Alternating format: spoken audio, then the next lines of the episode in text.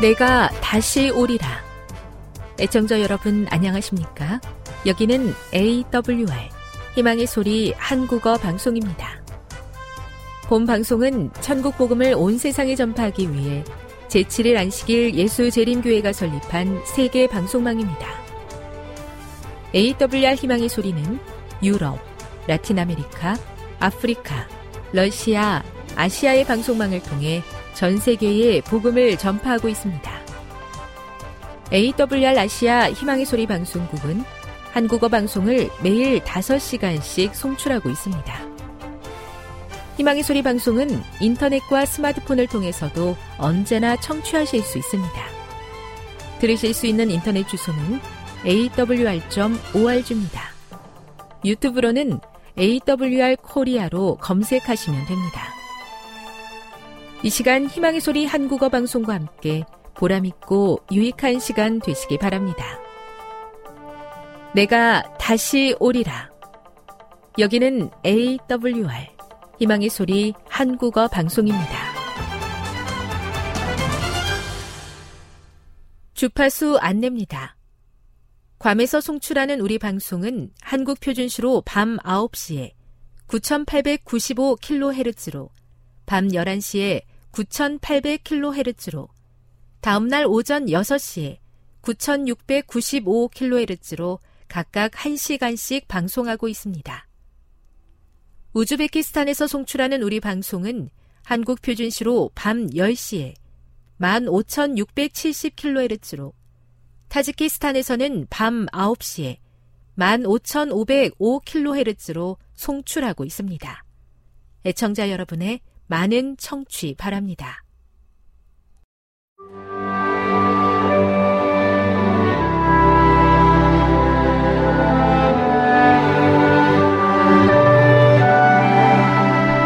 읽어주는 교과 첫째 날 10월 2일 일요일 상반된 진수 여호와 하나님께서 이 세상을 창조하셨을 때 모든 것이 완벽했다. 아담과 하와는 죽음이 무엇인지 알지 못했다. 바로 그런 상황에 하나님께서 에덴 동산에 오셔서 말씀하셨다. 선악을 알게 하는 나무의 열매는 먹지 말라. 내가 먹는 날에는 반드시 죽으리라 하시니라. 에덴의 완벽함 속에서 허락된 자유의지의 실체를 창세기 2장 16, 17절은 어떻게 보여주는가? 하나님께서 이와 같은 경고를 주신 후 얼마 지나지 않아 사탄은 뱀의 모습으로 에덴에 들어왔다. 하와는 뱀이 금지된 열매를 먹고도 죽지 않을 뿐 아니라 심지어 맛있게 먹고 있는 것을 보았다. 뱀이 직접 그 과일을 먹었다. 하지만 아무 일도 일어나지 않았다. 창세기 3장 1에서 4절을 읽어보라. 하와의 입장에서 뱀의 말이 그토록 설득력 있게 들렸던 이유는 무엇인가?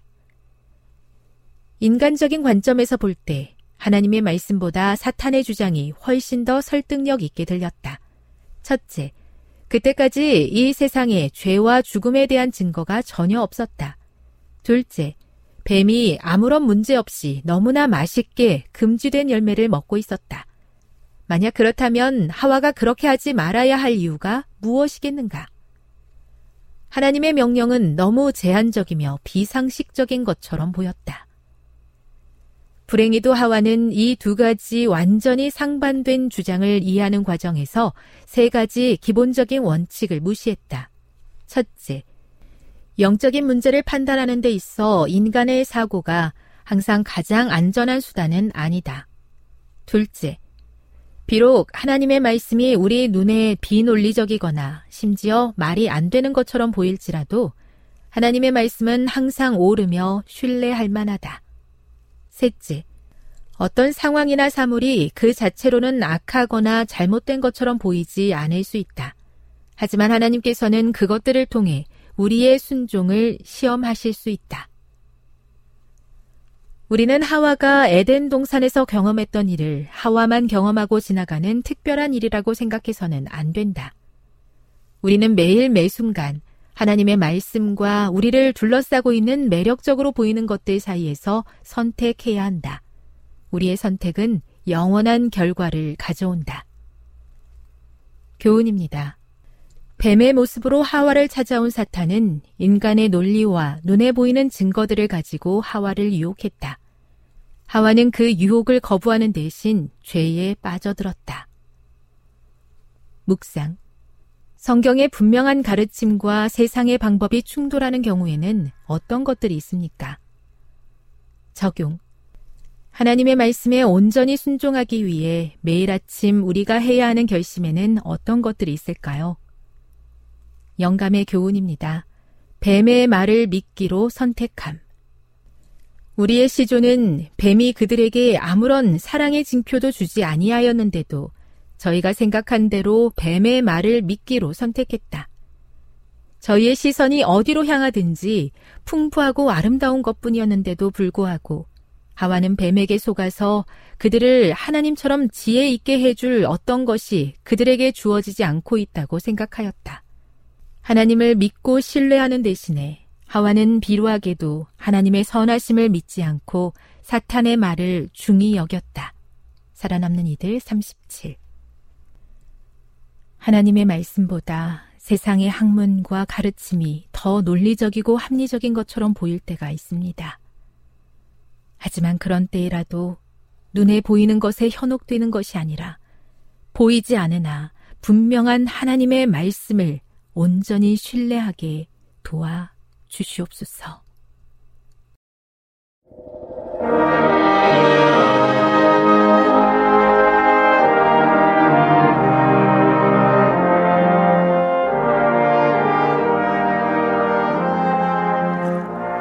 희망의 소리 청취자 여러분, 주 안에서 평안하셨습니까? 방송을 통해 여러분들을 만나게 되어 기쁘게 생각합니다. 저는 박용범 목사입니다. 이 시간 하나님의 은혜가 우리 모두에게 함께 하시기를 바랍니다. 이 시간에는 자신을 버린 사람들에게도 보여주신 하나님의 사랑이란 제목으로 함께 은혜를 나누고자 합니다. 자신을 버린 사람들에게도 보여주신 하나님의 사랑이라는 제목입니다. 오늘 본문은 3회상 10장 17절부터 24절까지 있는 말씀입니다. 3회상 10장 17절부터 24절까지 있는 말씀입니다. 사무엘이 백성을 미스바로 불러 여호와 앞에 모으고 이스라엘 자손에게 이르되 이스라엘 하나님 여호와께서 이같이 말씀하시기를 내가 이스라엘을 애굽에서 인도하여 내고 너희를 애굽인의 손과 너희를 압지하는 모든 나라의 손에서 건져 내었느니라 하셨거늘 너희가 너희를 모든 재난과 고통 중에서 친히 구원하여 내신 너희 하나님을 오늘날 버리고 이르기를 우리 위에 왕을 세우라 하도다. 그런즉 이제 너희 지파대로 천명씩 여호와 앞에 나오라 하고 사무엘이 이에 이스라엘 모든 지파를 가까이 오게 하였더니 베냐민 지파가 뽑혔고 베냐민 지파를 그 가족대로 가까이 오게 하였더니 마드리의 가족이 뽑혔고 그 중에서 기스의 아들 사울이 뽑혔으나 그를 찾아도 만나지 못한지라. 그러므로 그들이 또 여호와께 묻되 그 사람이 여기 왔나이까? 여호와께서 대답하시되 그가 행구 사이에 숨었느니라. 그들이 달려가서 거기서 데려오매 그가 백성 중에 선이 다른 사람보다 어깨 위나 더 크더라. 사무엘이 모든 백성에게 이르되 너는 여호와의 택하신 자를 보느냐? 모든 백성 중에 짝할 리가 없느니라 하니 모든 백성이 왕의 만세를 외쳐 부르니라. 하나님의 사랑은 일방적이며 무조건적입니다. 상대에 따라 다른 사랑을 하는 것이 아닌 상대와 상관없는 절대적인 사랑을 행하십니다. 오늘 본문은 하나님의 절대적 사랑에도 불구하고 하나님을 버리고 왕을 세워달라고 요구하는 이스라엘 백성들을 위해 사울을 이스라엘의 왕으로 세우는 장면입니다. 왕이 세워지고 왕으로 세워진 사울을 보면서 모든 백성들이 왕의 만세를 외쳐 부르는 소리를 들으셔야만 했던 하나님의 심정은 어떤 것이었을까요?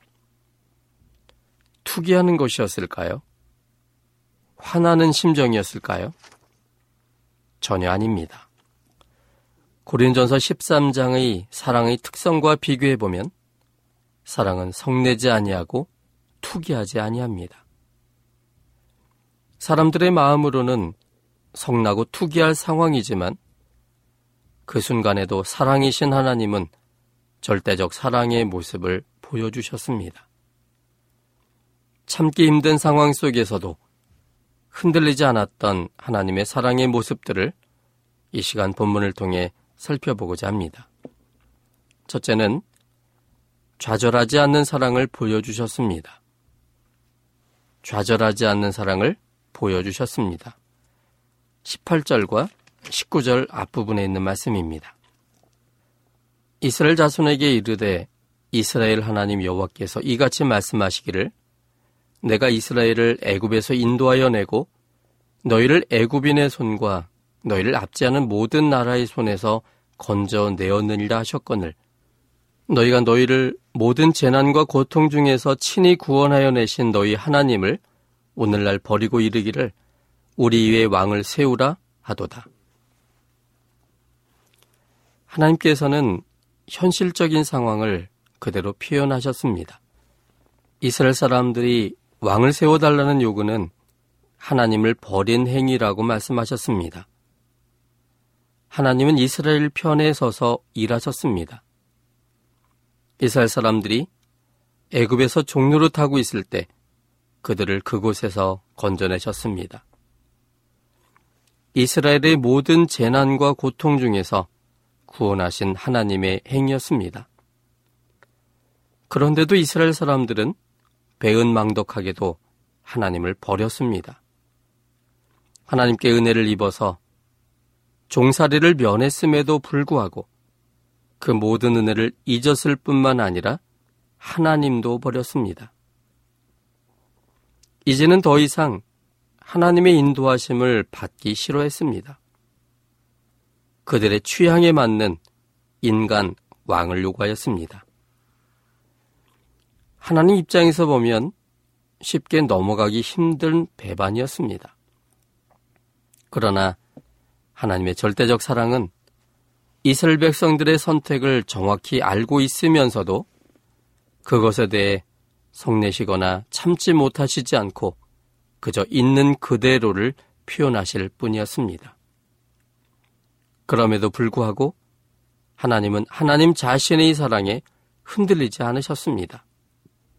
왜냐하면 하나님의 사랑은 상대에 따라 달라지는 상대적 사랑이 아닌 하나님처럼 절대적인 절대적 사랑이기 때문입니다. 하나님은 그동안 수많은 사랑의 배반을 당해 오셨습니다.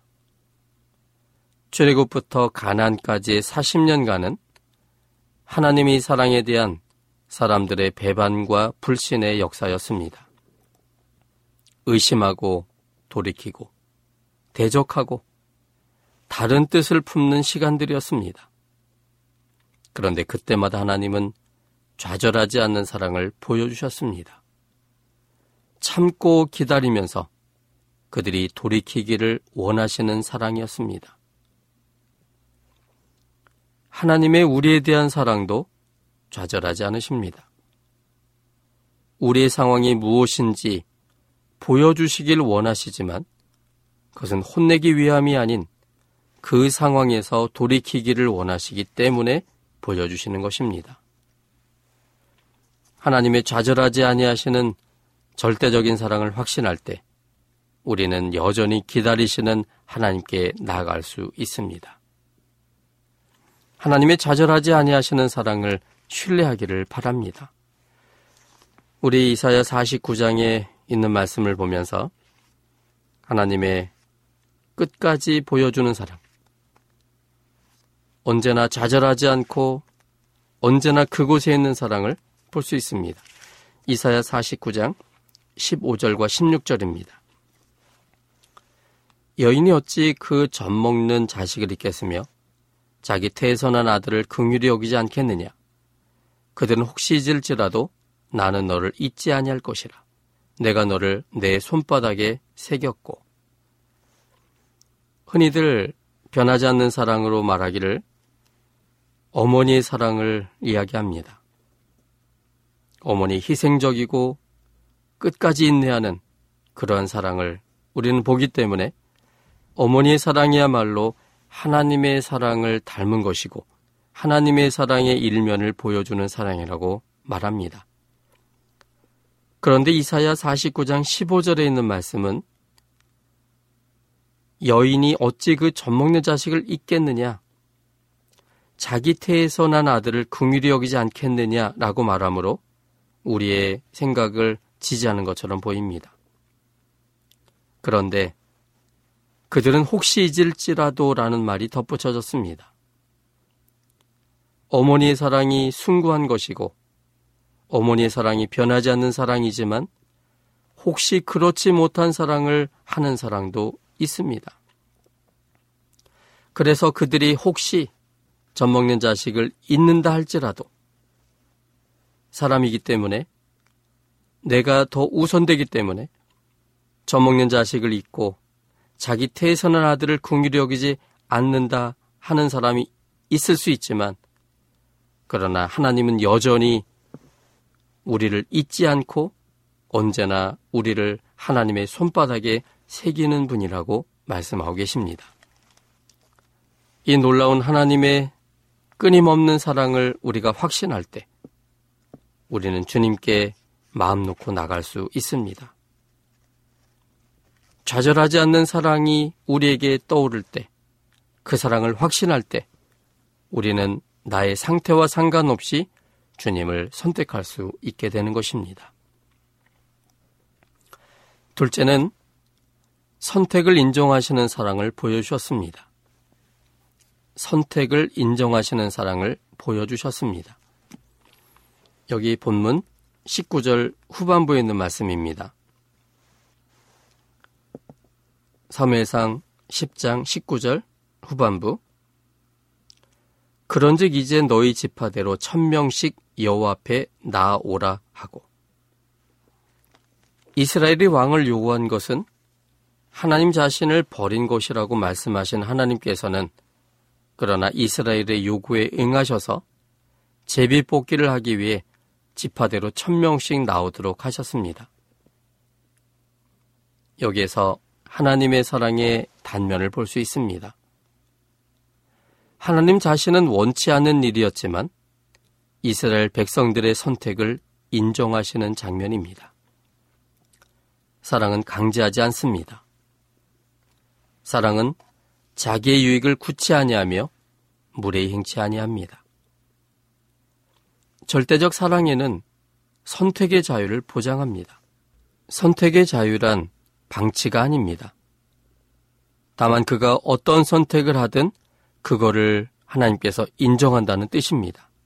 왜냐하면 선택을 통해서만 사랑이 완전해지기 때문입니다. 매우 견디기 힘든 일이지만 하나님은 사람들의 선택을 보장함으로 그 사랑을 완전히 이루기 때문에 강제하지 아니하십니다. 하나님은 우리에게 주신 자유로운 선택으로 생명을 선택하기를 원하십니다. 혹 생명적이지 않은 것을 선택한다 할지라도 그것을 강제로 막지 아니하시고 그 길에서 돌이켜 생명을 선택하도록 호소하고 기다리십니다. 하나님의 이 자유지를 주시는 사랑, 강제하시, 강제하지 아니하시는 하나님의 사랑은 처음 사람을 만들었을 때부터 시작됐습니다. 우리 창세기 2장 16절과 17절에 있는 말씀을 보겠습니다. 창세기 2장 16절 17절입니다. 여호나님이 그 사람에게 명하여 가라사대 동산 각종 나무의 실과는 내가 임의로 먹되 선악을 알게 하는 나무의 실과는 먹지 말라 내가 먹는 날에는 정령 죽으리라 하시니라. 여기 처음 사람이 만들어졌을 때 그 한 사람 아담에게 하나님께서 말씀하셨습니다. 그런데 본문의 기록은 명하여라고 기록되어 있습니다. 명하여라는 말은 명령이라고 생각됩니다. 근데 이 말 자체가 하나님의 품성과는 좀 맞지 않습니다. 하나님이 무례행치 아니하시는 분이시라면, 즉 강제하지 아니하시는 분이시라면 하나님은 명령하실 분이 아니십니다. 명령하시는 분이 아니지만 이것을 기록한 모세는 명령으로 이해하여 기록하고 있습니다. 명령하지 아니하시는 분, 우리에게 자유지를 주심으로 가장 좋은 것을 선택하기를 기다리시는 하나님이시라면 명령이라는 대신에 우리는 다른 단어를 생각해야 될 것 같습니다. 여기에 가장 적합한 단어는 무엇일까요? 그것은 부탁일 겁니다. 레이기 8장 35절에 있는 말씀입니다. 레이기 8장 35절입니다. 너희는 칠주야를 회막문에 거하여 여호와의 부탁을 지키라. 그리하면 사망을 면하리라. 내가 이같이 명령을 받았느니라. 모세는 여호와의 부탁을 지키라고 백성들에게 호소했습니다. 여호와의 부탁을 지켜야만 사망을 면하게 될 거라고 말했습니다. 여호와의 부탁을 거절하는 것, 즉 하나님과 관계를 끊어버리는 것이 사망임을 이야기합니다. 그런데 여호와 하나님은 이렇게 부탁을 하시지만 그것을 여호와의 부탁을 모세는 명령을 받았다라고 이해하고 있습니다. 이때만 해도 모세는 하나님의 품성을 온전히 이해한 것 같지 않습니다. 그래서 하나님께서 우리의 생명을 위하여 모든 것을 다 먹을 수 있지만 그러나 생명을 위하여 하나님을 거절하는 선택인 선악과를 먹는 것은 그렇게 하지 않았으면 좋겠다는 부탁을 모세는 명령으로 이해함으로 그의 이해 속에서 명하여라고 하는 단어가 사용된 것입니다. 하나님께서는 그 사람에게 자유의지를 주셨습니다. 여기에 선택의 자유를 주셨다는 장면이 나옵니다. 동산 각종 나무의 실과는 내가 이무이로 먹되 모든 나무 열매를 먹을 수 있다라고 말한 것입니다. 이 모든 것 속에는 선악을 알게 하는 열매까지도 포함된 것입니다. 선악을 알게 하는 열매조차도 하나님은 먹을 수 있는 선택의 영역 속에 두셨습니다. 영어적 표현은 free라고 했습니다. 너는 자유야. 모든 것을 먹을 수 있어. 이런 표현을 사용했습니다. 그런데 모든 것을 먹을 수 있지만 선악을 알게 하는 나무의 실과는 먹지 말았으면 좋겠다입니다. 왜냐하면 선악을 알게 하는 나무의 실과를 먹게 되면 결국 하나님의 하나님을 거부하는 것이 되기 때문에 하나님을 거절하면 스스로 생명이 없는 너는 죽을 수밖에 없기 때문에 너가 이것조차도 먹을 수 있지만 너의 생명을 위해서 제발 죽지 아니하는 그 방법대로 너가 선악을 알게 하는 나무의 실과는 먹지 않았으면 좋겠다라고 부탁하시는 장면입니다. 하나님의 사랑이 보여지십니까? 선택의 자유를 인정하시는 하나님의 사랑을 보실 수 있어야 합니다. 하나님께서 우리가 우리의 삶에 대하여 선택할 수 있도록 우리의 자유지 속에 두셨습니다. 왜 이런 자유의지의 선택을 우리에게 허락하실까요? 그건 하나님께서 우리에게 물어보지 않고 우리를 창조하셨기 때문입니다. 우리에게 물어보지 못하셨던 이유는 우리가 아예 없는 사람이기 때문입니다. 하나님의 사랑의 대상으로 하나님의 사랑을 쏟아주기 위하여 우리를 만드셨지만 그것을 우리에게 물어보고 싶지만 물어보실 수 없으셨습니다. 왜냐하면 우리는 태어나기 전에 하나님 만드시기 전에 없었던 존재이기 때문에. 그래서 일방적으로 하나님께서 우리를 만드셨다면 그분이 강제하시는 분이 아니라 우리의 자유지를 허락하시는 분이시라면 없었기 때문에 우리에게 물어보지 못했다면 이제는 만들어진 다음에는 우리에게 그것을 물어보셔야 합니다. 하나님의 사랑을 받아들여서 하나님과 계속 살기를 선택할 것인지 아니면 하나님을 거절하여 창조되기 전의 상태로 갈 것인지를 하나님이 우리에게 물어보셔야만 합니다. 그래서 하나님께서는 모든 것을 다 먹을 수 있지만 이것을 선택하면 죽을 수밖에 없기 때문에 이걸 선택하지 않는 선택을 했으면 좋겠다라고 우리에게 부탁하시면서 호소하시는 것입니다. 하나님은 우리에게 주신 자유의 의지를 갖고 생명을 선택하기를 원하시는 하나님이십니다. 그런데 생명적이지 않은 것을 선택했다 할지라도 그것을 강제로 막지 아니하시고 그 길에서 돌이켜 생명을 선택함으로 살기를 원하시는 그런 하나님이시고 그래서 그때까지 오랫동안 기다리시는 아버지십니다. 하나님의 사랑이 사망의 길에서 생명의 길로 옮기는 이유가 됩니다.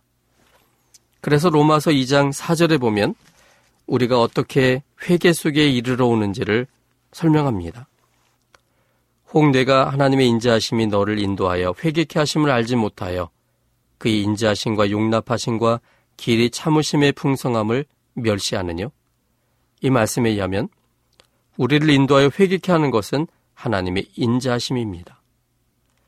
하나님의 사랑을 볼 때 그 하나님의 사랑에 대한 확신이 내가 지금 속해 있는 사망의 길에서 생명의 길을 선택하게 되는 이유가 되는 것입니다.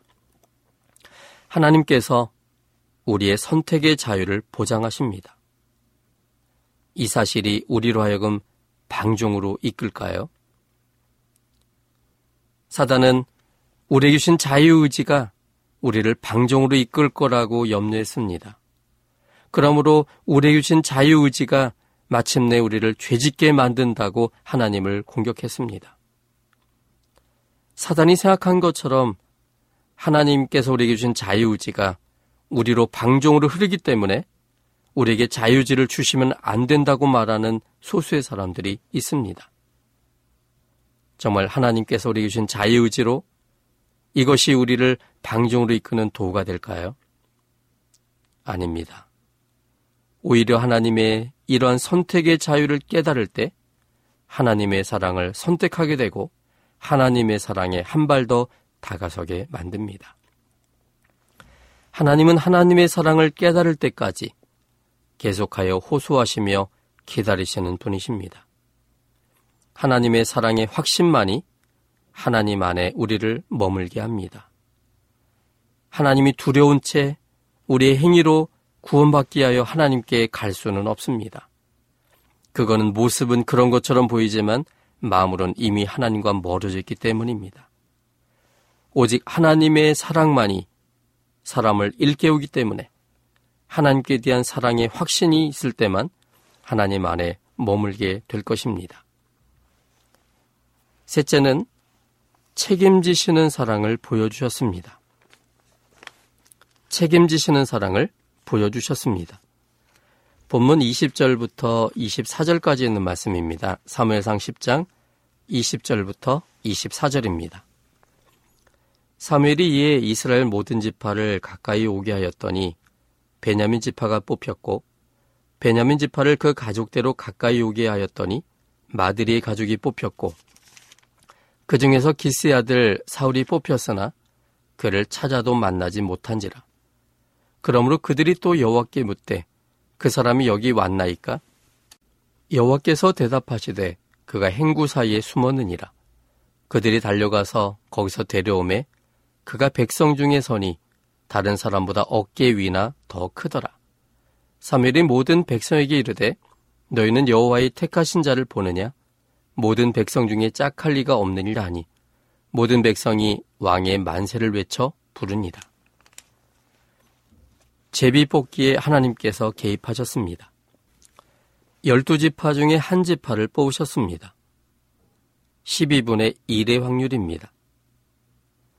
베냐민 지파 중에 수많은 가족들이 있었는데 그 중에 마드리의 가족이 뽑히도록 하셨습니다. 마드리 가족 중에서도 기스의 아들 사울이 뽑혔습니다.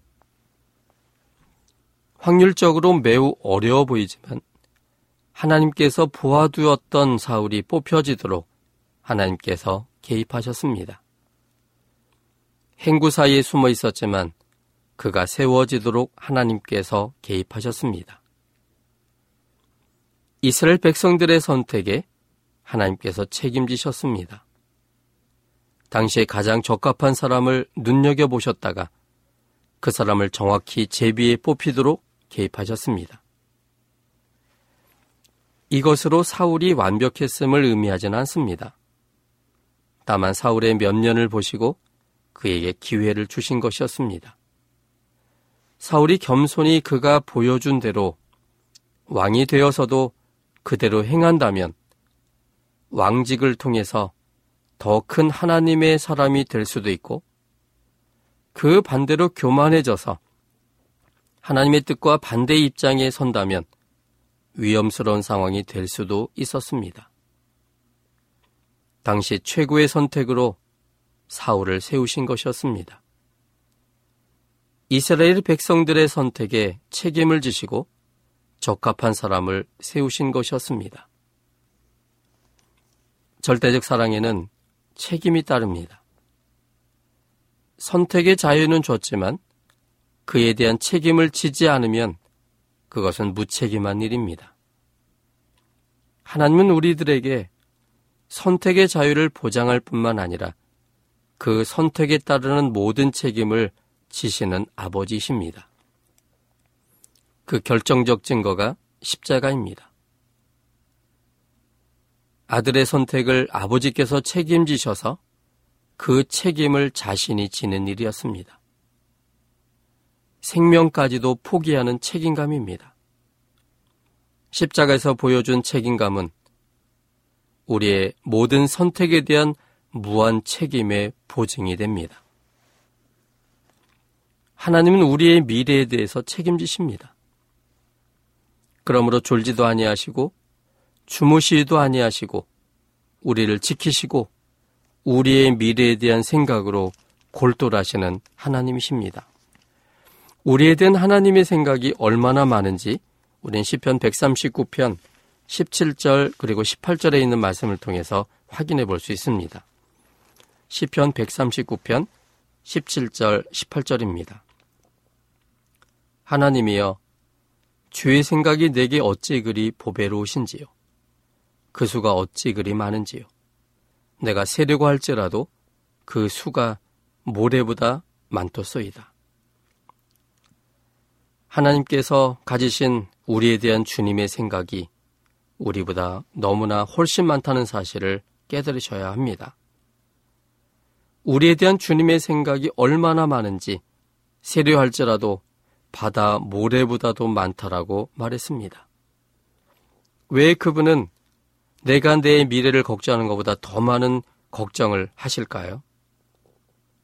그 수가 모래보다 많을 만큼 큰 생각을, 그 많은 생각을 왜 하실까요?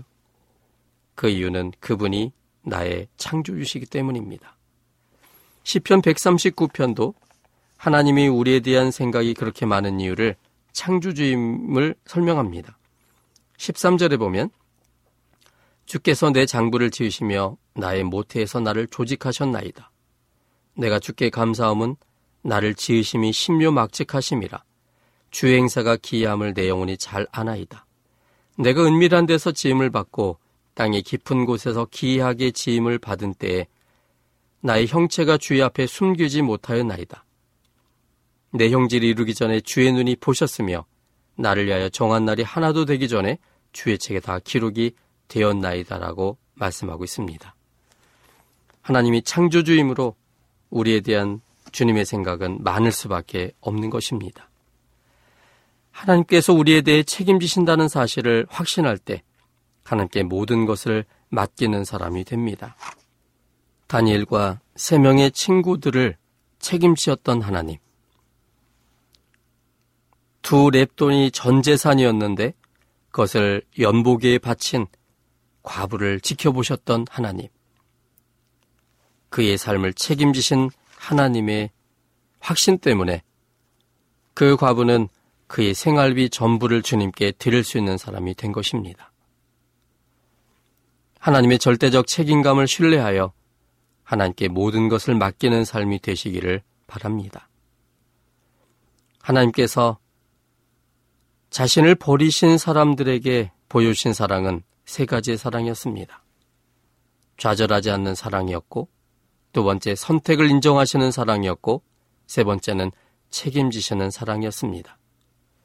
하나님의 사랑은 변치 않습니다. 언제나 동일합니다. 우리에 대해서도 동일한 사랑을 드러내십니다. 우리에 대해 좌절하지 않고 사랑하십니다. 우리의 선택을 인정해 주십니다. 우리의 선택에 대해서 책임져 주십니다. 왜냐하면 하나님은 사랑이시고 우리를 창조하신 아버지시기 때문입니다. 하나님의 절대적 사랑이 우리의 소망입니다. 우리의 소망을 잃지 마시기를 바랍니다. 지금 여러분께서는 AWR 희망의 소리 한국어 방송을 듣고 계십니다.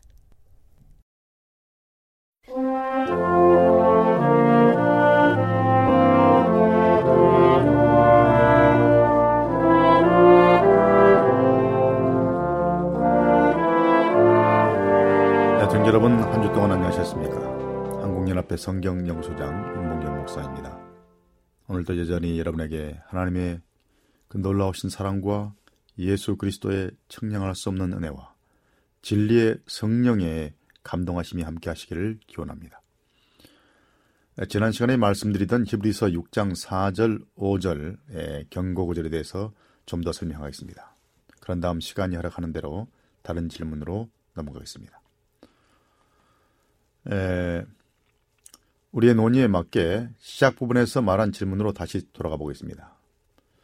자, 히브리서 6장 4절 5절에 묘사된 사람들은 과거에는 신실한 신자였는가 아니면 가짜 그리스도인이었는가?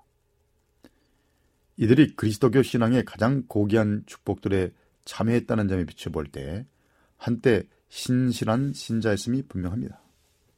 또 둘째, 그들의 타락의 성격이 무엇이었는가? 다시 말해서 그들의 배도는 전면적인 것이었는가 아니면 부분적이었는 것인가?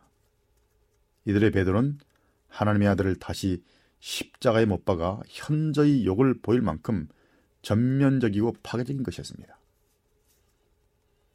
셋째, 타락한 자들은 회개하여 절대 회복할 수 없는가? 아니면 이들이 그 배도에서 돌이키면 다시 한번 그리스도인의 신앙을 회복할 수 있는가? 예, 이런 사람들의 전면적 배도와 그리스도교 신앙에 반하는 활동 이런 예, 그 등에 비춰 볼 때 사도는 이들이 그리스도교 신앙과 그 개조 속으로 다시 회복되는 것을 상상할 수 없다 이런 의도를 가지고 있는 것 같습니다. 너무 멀리 가서 다시 돌아올 수 없는 선을 넘어간 것처럼 보입니다. 즉 그들이 그는 그들이 회개할 수 없는 것처럼 예, 보고 있습니다. 그들 너무 멀리 가서 이제는 회개할 기회를 잃어버린 것처럼 에서가 다시는 회개하지 못하고 유다가 다시는 돌아오지 못하고 또 가인이 다시는 돌아오지 못할 경지에 간 것처럼 그런 지경에 있는 사람들로 보인 것입니다. 번교 성경 주석은 이렇게 말합니다. 이 구절은 용서받을 수 없는 죄를 다루고 있는 것으로 여겨져야 합니다. 이런 죄에 허물이 있는 자만이 회개하여 새롭게 될 수 없기 때문입니다. 이런 죄는 일반적으로 하나님의 음성과 성령의 호소에 고집스럽게 정한 데서 나타나는 것이 나타난다. 이런 죄는 하나님의 음성에 더 이상 반응하지 못할 때까지 마음을 강팍해 하는 데 있다. 그리하여 성령을 거슬리는 죄를 짓는 사람은 죄를 후회하거나 슬퍼하거나 거기서 돌이키려는 마음도 없고 그를 고소하는 양심도 없다. 옳은 일을 행하려는 신실한 마음이 있다면 그에겐 아직, 아직 희망이 있다고 확신할 수는 있다. 에, 덧붙여 그리스도인의 삶과 죄에 대해 몇 마디 부언하겠습니다. 에, 우리의 논의의 서두에서 제기한 마지막 질문에 특별히 유의해야 합니다. 이 구절은 그리스도인 삶에서 죄가 무엇을 의미한다고 말하는가? 이 구절은 침례를 받은 후에 그리스도인이 저지른 죄는 무엇이든 구원을 잃게 만들어 결국 영원한 형벌을 받게 된다는 의미로 곡해되곤 했습니다. 이런 해석은 간단히 말하면 본문의 의도에서 벗어난 것입니다. 여기서 사도가 논하고자 하는 것은 침례 후에 지은 죄가 아닌 것입니다. 죄를 저지른 그리스도인들에 대한 하나님의 은혜로운 처우에 관하여 알려면 그 주제에 관해 좀 더 분명하게 다루는 다른 성경 본문들을 살펴봐야 합니다. 그러나 히브리서 6장에서 사도는 잘 알려진 일단의 사람들, 곧 그리스도교의 신앙에서 타락하여 그것에 대해 전면적이고 또 파괴적이고 공공연하게 기독교를 도전하는 사람들의 배도에 관하여 논하고 있습니다. 빛을 받고 성령에 참여하고 성령의 능력도 맛보고 하나님의 은사를 맛본 그 사람들이 타락하고 또 배도하여 기독교를 전면적으로 공격하는 그런 사람들을 논하고 있다고 말입니다. 그는 여기서 그리스도인들이 겪는 일시적인 좌절이나 실수를 논하는 것이 아닙니다. 신앙의 결심을 지키기에 투쟁하는 그리스도인들에게는 그들의 연약함을 체휼하셔서 동정하셔서 은혜와 자비를 베푸시고 그들을 사랑으로 대하시는 대지장이 계십니다. 그렇다면 우리는 사도가 주는 강력한 경고를 묵살해서도 안 되고 그것의 중심 치질을 또 놓쳐서도 안 됩니다. 우리는 부활하신 그리스도를 온전하게 그리고 열렬하게 신뢰하라는 요청을 받고 있습니다. 미지근한 헌신은 결국 공개적인 배도로 이어질 위험이 있으며 그렇게 하여 영원한 멸망의 전조도 될 수 있습니다. 히브리서 6장 4절 6, 4절에서 6절의 두려운 경고를 통해서 우리는 하나님의 아들에 대한 확고한 믿음을 회복하고 또 구원을 다시 새롭게 하라고 호소하시는 하나님의 음성을 듣고 있습니다.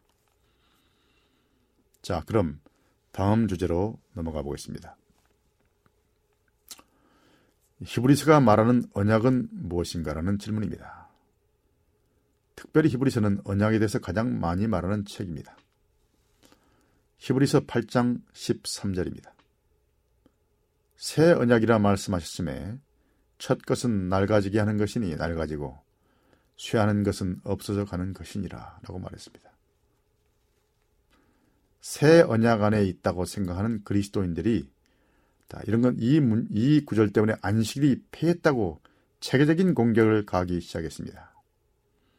따라서 옛 언약의 폐지로 말미암아 안식일도 의식적인 것으로 여겨져 하므로 안식일을 지킬 의무가 폐해졌다고 주장하는 것입니다. 과연 새 언약은 안식일 그리고 십계명까지도 폐지할 수 있을까요? 자, 그럼 먼저 신약에 나타난 언약에 대해서 한번 살펴보겠습니다. 예, 언약이라는 말은 신약에 33번 등장합니다. 그중 약 절반인 17번이 히브리서에 나옵니다.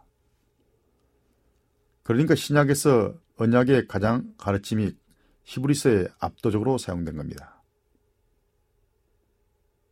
마태복음 26장 28절, 또 마가복음 14장 24절, 누가복음 22장 20절 등 복음서에 나오는 언약이라는 말의 75%가 주의 만찬의 문맥에서 예수의 피와 연관되어 나타납니다. 신약 성경은 거듭거듭 구약의 언약을 언급하는데요.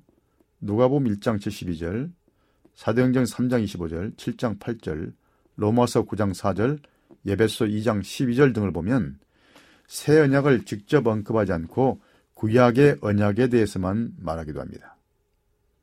그런데 특히 고린도후서 3장 6절 14절에서는 새 언약과 옛 언약이 가까운 문맥에 함께 나옵니다. 그리고 갈라디아서는 사람의 언약, 아브라함과 맺은 언약, 또 두 가지 대조되는 언약, 다시 말하면 첫 언약과 새 언약을 언급하고 있습니다. 갈라디아서의 쟁점은 구원과 관련하여 율법이 어떤 역할을 하는 것이며 언약을 또 영적인 경험의 관점에서 논하고 있습니다. 율법주의적 관점, 믿음으로 말미암는 관점이 어떤 영적인 경험의 관점에서 언약을 사용하고 있습니다. 그러나 히브리서의 시각은 좀 달라서 역사적인 관점을 띠며 따라서 성소, 성소봉사, 또 그 봉사와 연관된 약속과 결부된 언약에 초점을 맞추고 있습니다. 그러니까 신약 각 문맥에서 언약은 약간의 다른 관점에서 논해지고 있다는 말입니다. 그러므로 히브리서가 말하는 언약은 히브리서의 관점에서 히브리서의 전체 문맥 안에서 살펴보아야 한다는 뜻입니다. 이제 논의를 좁혀 히브리서에 나타난 언약을 살펴보죠. 예, 언약이란 말은 히브리서의 절정을 이루는 히브리서 8장에서 10장에 가장 자주 나타납니다. 히브리서 8장 8절에서 12절에서 예레미야 31장 31절에서 34절에 나오는 새 언약의 약속을 인용합니다. 그리고 히브리서 10장 16절에서 17절에서는 그것을 요약된 형태로 또 인용하고 있습니다.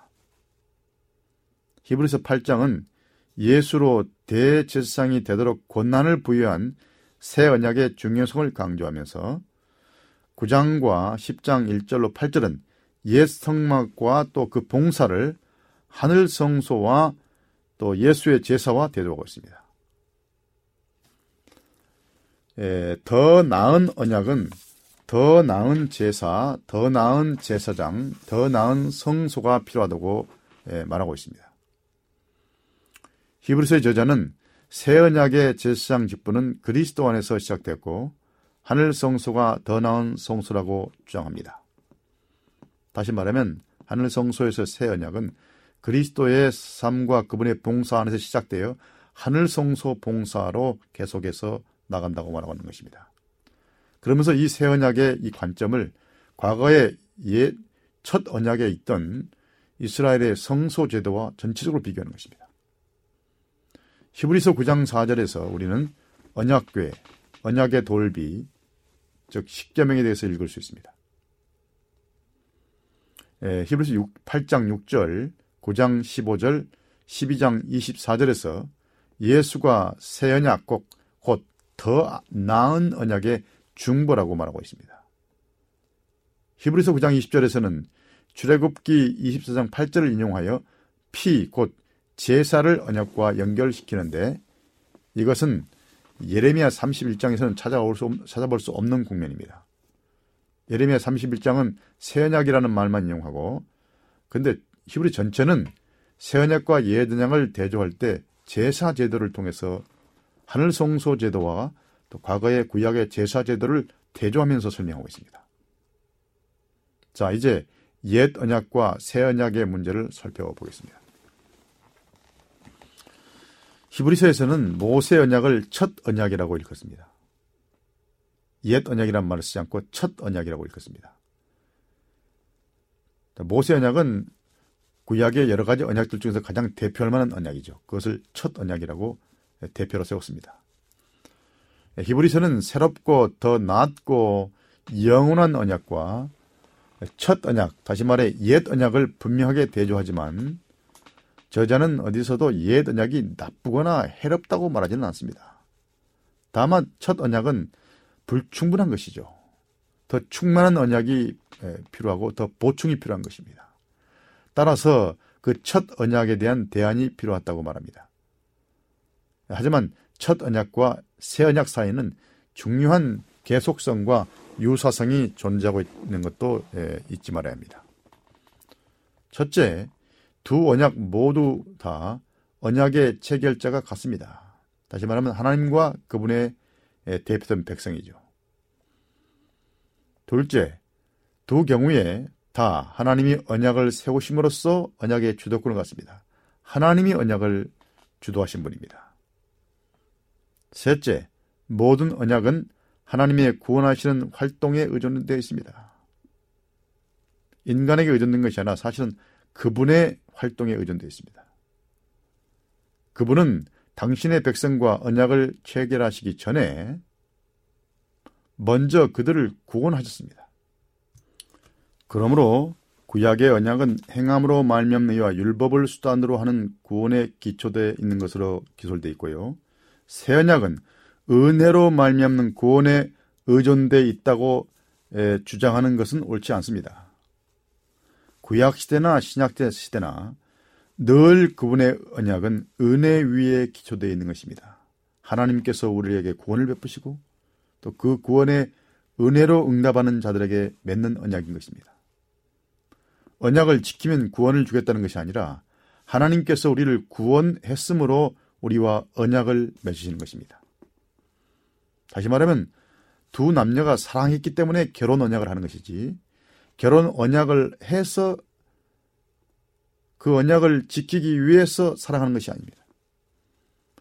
그러니까 율법을 수단으로 하는 것은 율법을 수단으로 율법을 기초로 하는 구원은 어떤 언약 아래서도 선택상이 아니었고 언약들은 다만 구원받은 자가 구원의 선물에 대한 반응으로 하나님의 율법을 지키는 것이 바로 언약의 그 내용인 것입니다. 히브리서 아니, 출애굽기 20장 2절로 17절 또 히브리서 10장 16절을 보면 아, 그런 내용이 나와 있는 것입니다. 아, 넷째, 두 언약 모두 용서 곧 죄사함이 발생되기 위해서는 희생 제물의 피, 다시 말하면 짐승의 피는 옛 언약이고 예수님의 피는 새 언약이죠. 둘 다, 둘 다 희생 제물의 피가 필요하다고 말하고 있습니다. 다섯째, 모든 언약은 축복에 대한 약속을 포함하고 있습니다. 이 언약을 지킬 때 어떤 또 축복이 있는지를 말하고 있습니다. 여섯째, 하나님께서는 그분의 백성 가운데 거하시고 그분의 백성들이 하나님께 가까이 나아가는 것이 그들의 언약의 목표입니다. 언약을 통해서 하나님과 그분의 백성이 더욱더 밀접하게 되고 관계가 돈독해지는 것이 언약의 목적이라는 뜻이죠. 예, 자, 그러면 오늘은 여기까지 하고 다음 시간에 좀 더 구체적으로 새 언약과 옛 언약의 이제 차이점이 무엇인지를 알아보도록 하겠습니다.